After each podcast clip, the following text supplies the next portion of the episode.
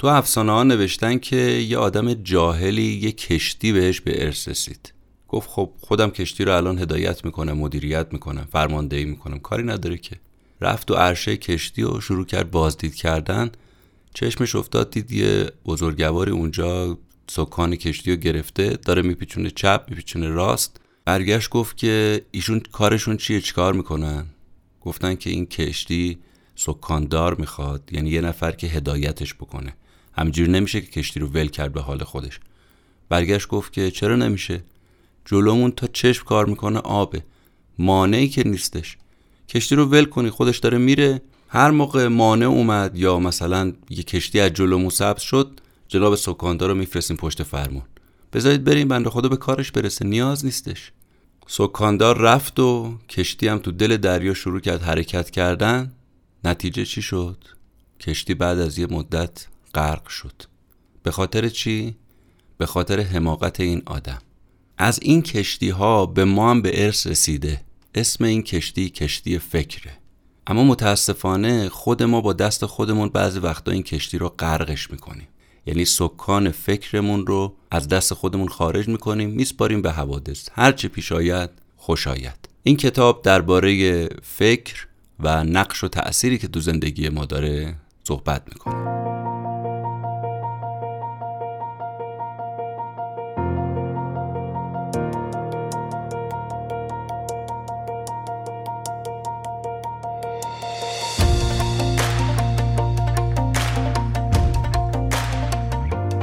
به نام خدا و سلام. شما به اپیزود 46 م از پادکست کتاب جیبی گوش می‌دید. کتاب جیبی پادکستی هست که جمعه ها پخش میشه و من مهدی بهمنی برای شما خلاصه یه کتابی رو که خودم خوندم تعریف می‌کنم. که اگر شما هم خوشتون اومد اون کتاب رو تهیه کنید و بخونید.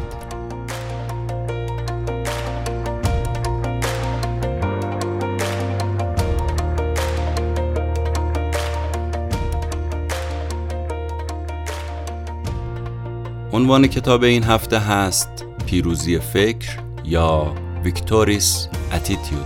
نوشته آقای اوریزن سفوت ماردن ترجمه فارسی این کتاب رو نشر نگاه با قلم رضا سید حسینی چاپ کرده که توصیه می‌کنم اگه دوست داشتید این کتاب رو بخرید و مطالعه کنید.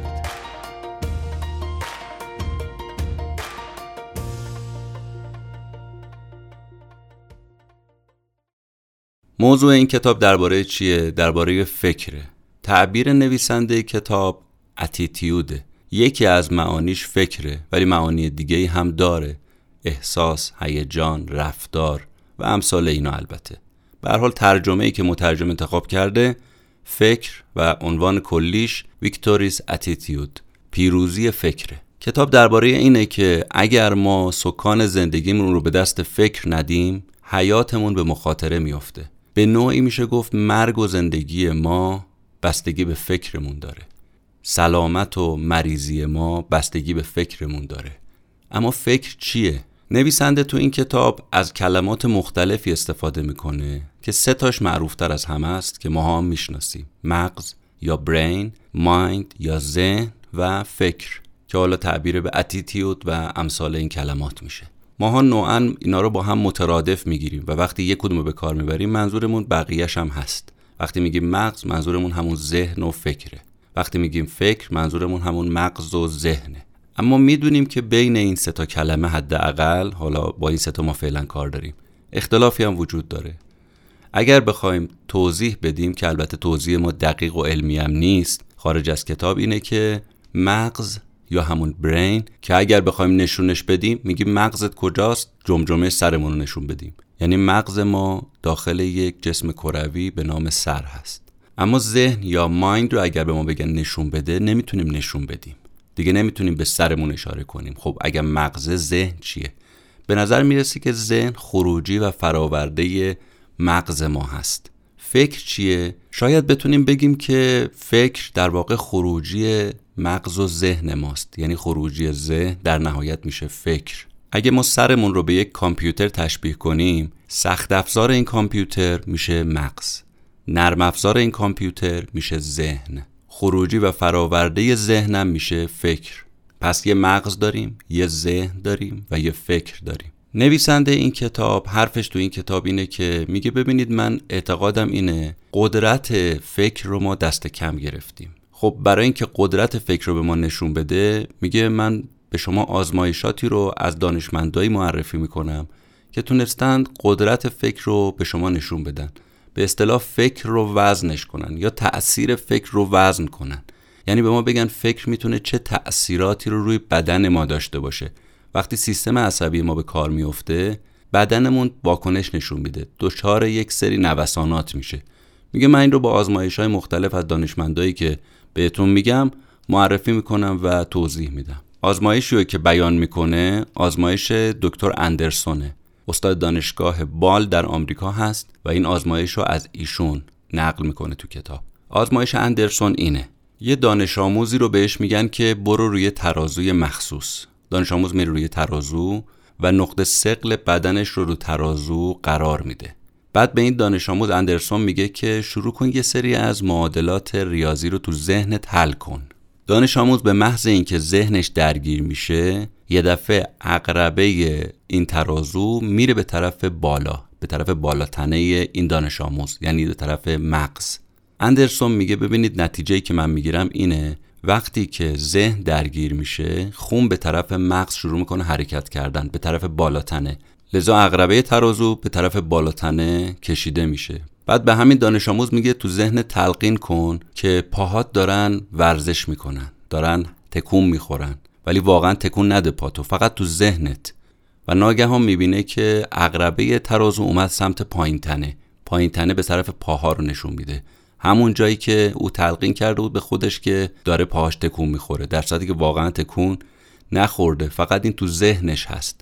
اندرسون از این آزمایش نتیجه می‌گیره وقتی که فکر درگیر میشه وقتی که ذهن شروع می‌کنه به فعالیت کردن در نتیجه خون میره به سمت اون عضوی از بدن که روش متمرکز شده ذهن. مثلا وقتی که در ذهنش داره کاسه سرش معادلات رو حل می‌کنه اقربه به طرف بالا. وقتی در مورد پاهاش متمرکز میشه اقربه به طرف پایین میاد. میگه خون به همون طرف شروع می‌کنه حرکت کردن. همچنین نیرو و انرژی بدن به اون سمت میره. آزمایش دیگه که انجام میده اینه که نیروی بازوهای 11 تا دانش آموز رو وزن می‌کنه. قدرتش رو وزن می‌کنه. نیروی بازوی راستشون حدود 111 پونده و نیروی بازوی چپشون حدود 98 پوند.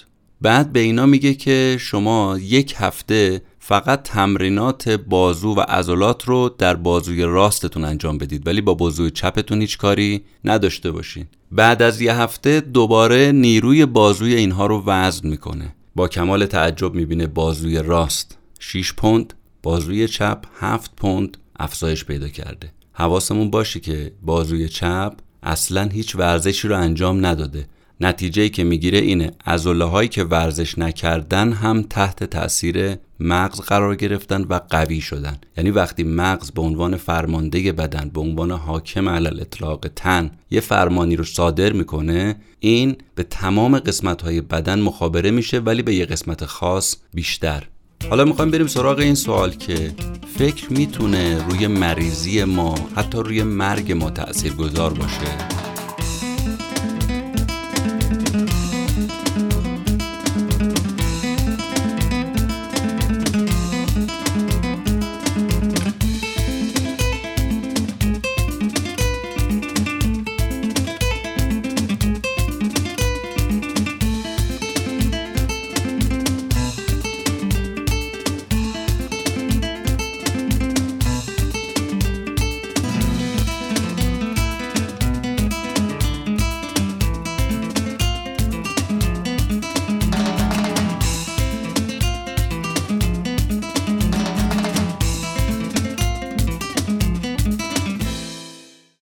جواب این سوال از دیدگاه نویسنده مثبته بله فکر می‌تونه روی مریضی حتی روی مرگ ما تأثیر گذار باشه. ایشون میگه غیر از شواهد علمی وقتی عرف جامعه رو نگاه می‌کنیم نمونه های زیادی رو پیدا می‌کنیم از اینکه فکر روی مریضی و مرگ ما تأثیر گذاره مثال های متعددی رو ایشون ذکر می‌کنه.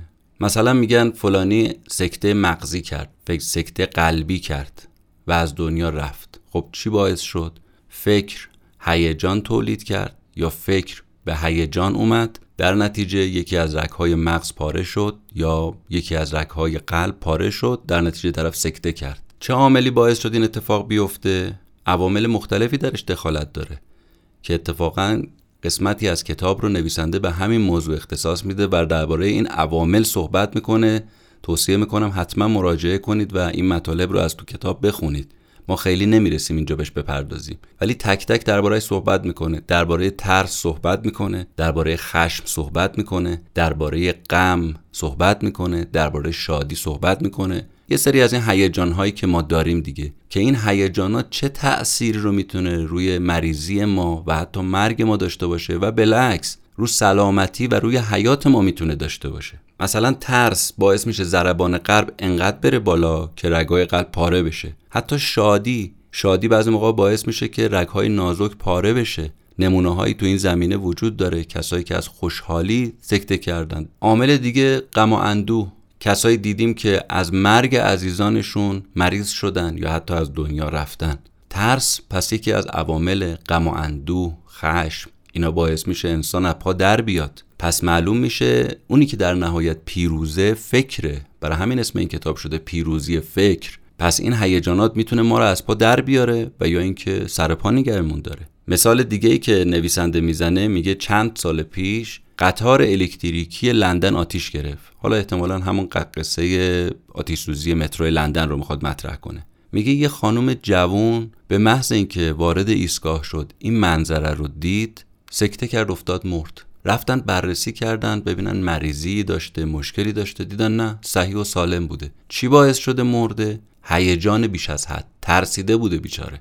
نویسنده میگه اگر این زن می‌تونست ذهنش رو کنترل کنه می‌تونست فکرش رو کنترل کنه هیچ وقت این اتفاق براش نمیافتاد. اگه یه ذهن آروم و منظم داشت این بلا سرش نمیومد. یه نمونه دیگه تو همین زمینه دختر جوونی بود که تو بازی گلف چوب گلف می‌خوره به صورتش. صورتش بدجوری میشکنه و یه زخم برمیداره. اما چند هفته بعد البته زخم خوب میشه اما جاش روی صورت باقی میمونه. خب برای دختر جوون اون هم زیبا این خیلی شکننده است دیگه. اما نه در این حد که آدم افسردگی پیدا کنه. این که من زشتم باعث شد از مردم فراری بشه این دختر. از تو شهر حتی رفت توی روستا توی مزرعه به اونجا پناه آورد. دائما فکرای بد با خودش می‌کرد که الان همه از من متنفرن هیچکی منو دوست نداره. آخرم مریض شد. وقتی مریض شد دکترها اومدن بالا سرش ببینن این مشکلش چیه. دیدن که هیچ مشکلی نداره. سعی و سالمه. فکر و خیال آخر کار اینو به جایی رسوند که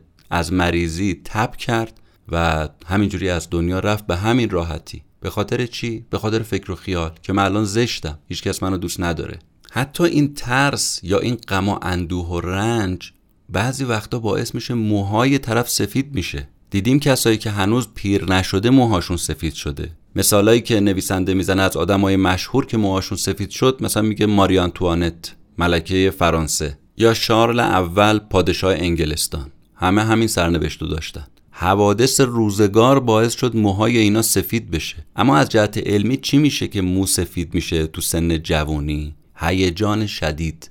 یا ترس یا غم یا خشم یا بعضی وقتا خوشحالی بیش از حد. هیجان وقتی ایجاد میشه مواد شیمیایی تو مغز تولید میشه تو بدن تولید میشه که شبیه گوگرد میمونه. اینا میرن در اساره موی سر اثر می‌ذارن. و این قضیه باعث میشه که زودتر از موعد طرف موهاش سفید بشه. در صورتی که سفید شدن مو باید تدریجی باشه و مخصوصا در سن پیری. سوال دیگه ای که مطرح میشه این که خب فکر منفی این گرفتاری ها رو برای ما داره. حالا فکر مثبت چی؟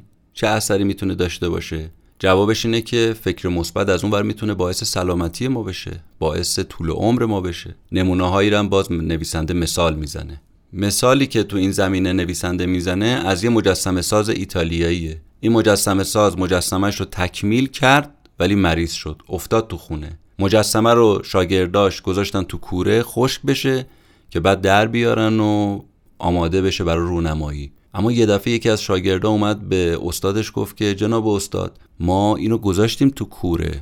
ولی خشک نمیشه مشکل داره. همینجور وا داره وا میره. استاد مجسمه ساز تا اینو شنید اصلا یه دفعه انگار یه نیرویی گرفت. از جاش بلند شد انگار نه انگار که مریضه. راه افتاد سمت کوره. اومد نگاه کردید درجه حرارت پایینه. گفت سریع هر چقدر می‌تونید هیزم بریزید. هیزم ریختن توی کوره آتیش شعله ور شد درجه حرارت رفت بالا و این مجسمه خودش رو گرفت. خشک شد قشنگ شکل پیدا کرد. مجسمه رو از کوره در آوردن دیدن به به چقدر زیبا شکل گرفته پخته شده آماده. انقدر این مجسمه ساز خوشحال شد خودش تعریف می‌کنه میگه اون روز تو کارگاه دیدم روی میز یه ظرف سالاد تمام ظرف رو رفتم بالا. اصلا انگار نه انگار که من مریضم. یا همون شب شامو نشستم با شاگردام کارگرام نشستم خوردم. تا رسیدم خونه ساعت شد دو بعد نصف شب. وقتی رفتم خونم دیگه مثل نش افتادم. اصلا انگار نه انگار من مریضم. نه. راحتم گرفتم تا صبح تخت خوابیدم. نویسنده میگه ببینید تاثیر فکر رو تاثیر خیال رو.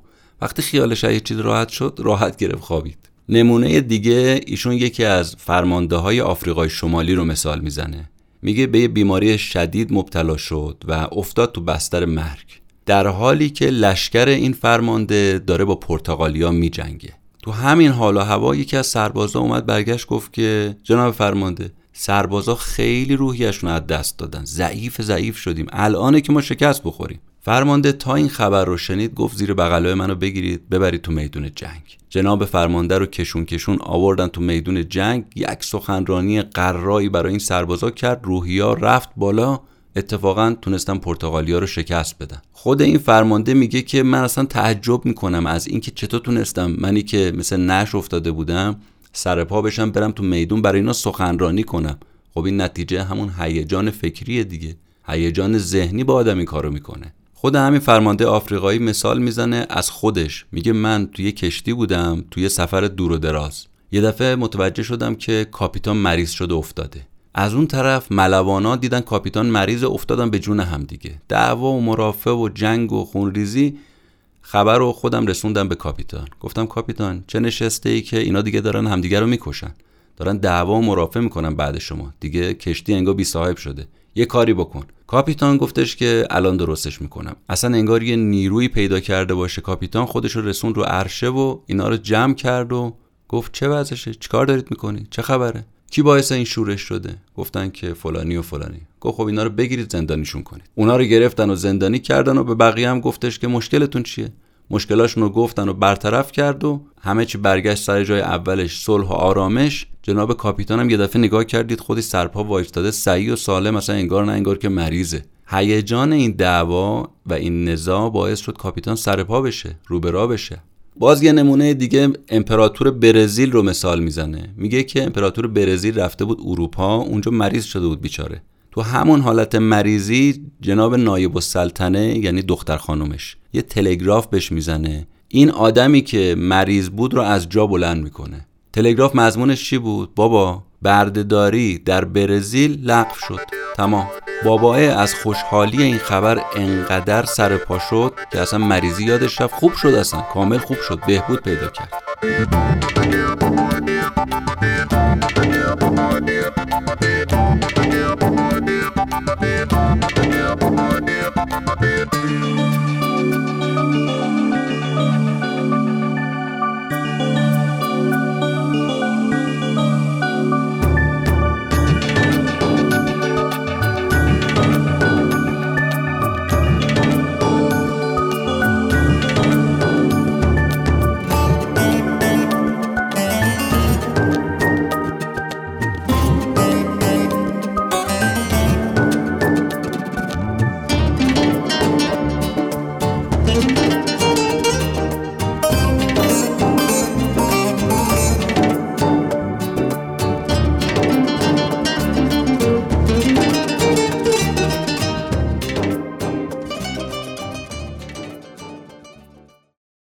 کسی که این کتاب رو نوشته میگه که چی باعث میشه این آدما این اتفاقات براشون پیش بیاد؟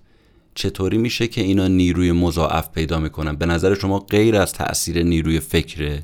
میگه مثلا یه زن ضعیف یه زن لاغر یه زن مریض شما در نظر بگیرید که به زور این راه میره اصلا. حالا این زن یه دفعه می‌بینه که بچهش افتاده تو آتیش. خودش رو به آب و آتیش می‌زنه که این بچه رو از تو آتیش بکشه بیرون در صورتی که تو حالت عادی یه قدم هم نمی‌تونست برداره اصلا از جاش نمی‌تونست بلند میگه این غیر از تأثیر نیروی هیجان و فکر در وجود ما هست. البته تمام کتاب درباره بحث تلقین نیست اما نویسنده اشاره به بحث تلقین هم می‌کنه تو این زمینه. میگه تلقین هم می‌تونه رو سلامتی و مریضی ما تأثیر داشته باشه.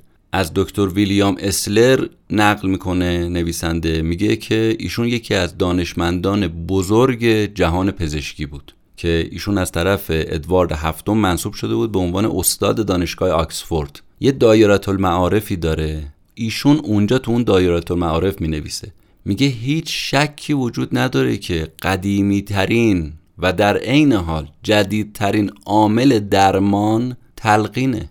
اینکه انسان با ایمان و با باور مداوا بشه هیچ شکی درش نیست. و این فقط هم مخصوص کلیسا نیست. ایمانم فقط ایمان به خدا نیست. ایمان به هر چیزی مخصوصا ایمان به خدا انسان رو سر پا می‌کنه. ایمان به پزشک معالجش ایمان به خودش انسان داشته باشه. ایمان به مقدساتش ایمان به هر چیزی می‌تونه انسان رو سر پا کنه و از مریضی نجات بده خیلی وقتا.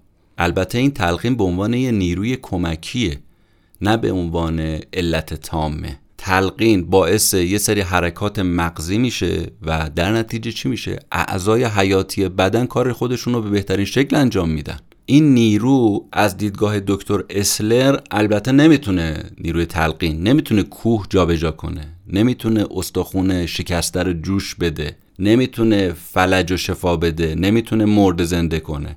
اما می‌تونه کمک کنه برای مداوا کمک کنه برای درمان. و اتفاقا اسلر میگه که چشمبندا جادوگرا هیپنوتیزم کنندا اینا همه از تلقین استفاده می‌کنن.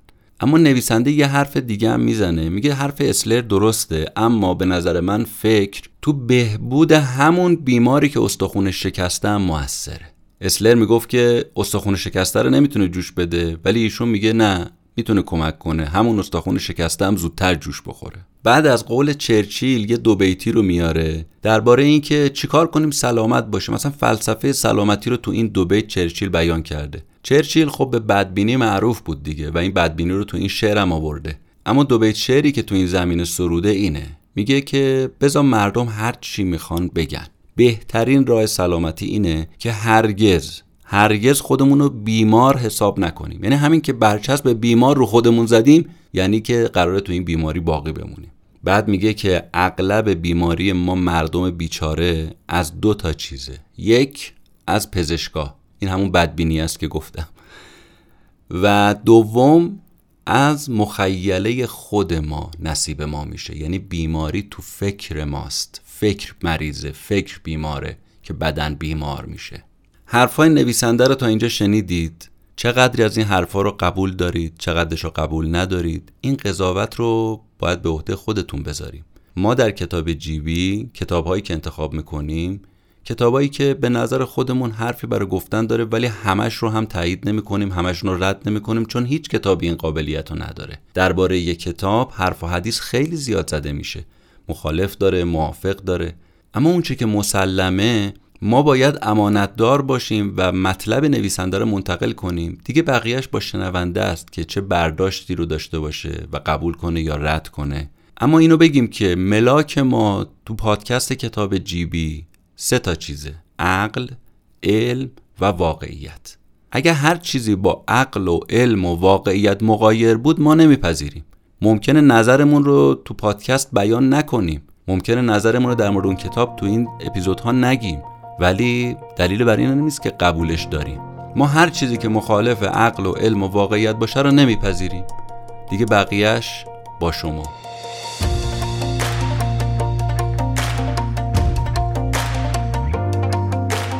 چیزی که شنیدید اپیزود 46 م از پادکست کتاب جیبی بود که در مهر ماه 1400 تقدیم شد. خلاصه کتاب پیروزی فکر. ممنون که ما رو میشنوید و از ما حمایت می‌کنید. روز و روزگار بر همتون خوش. خدا نگهدار.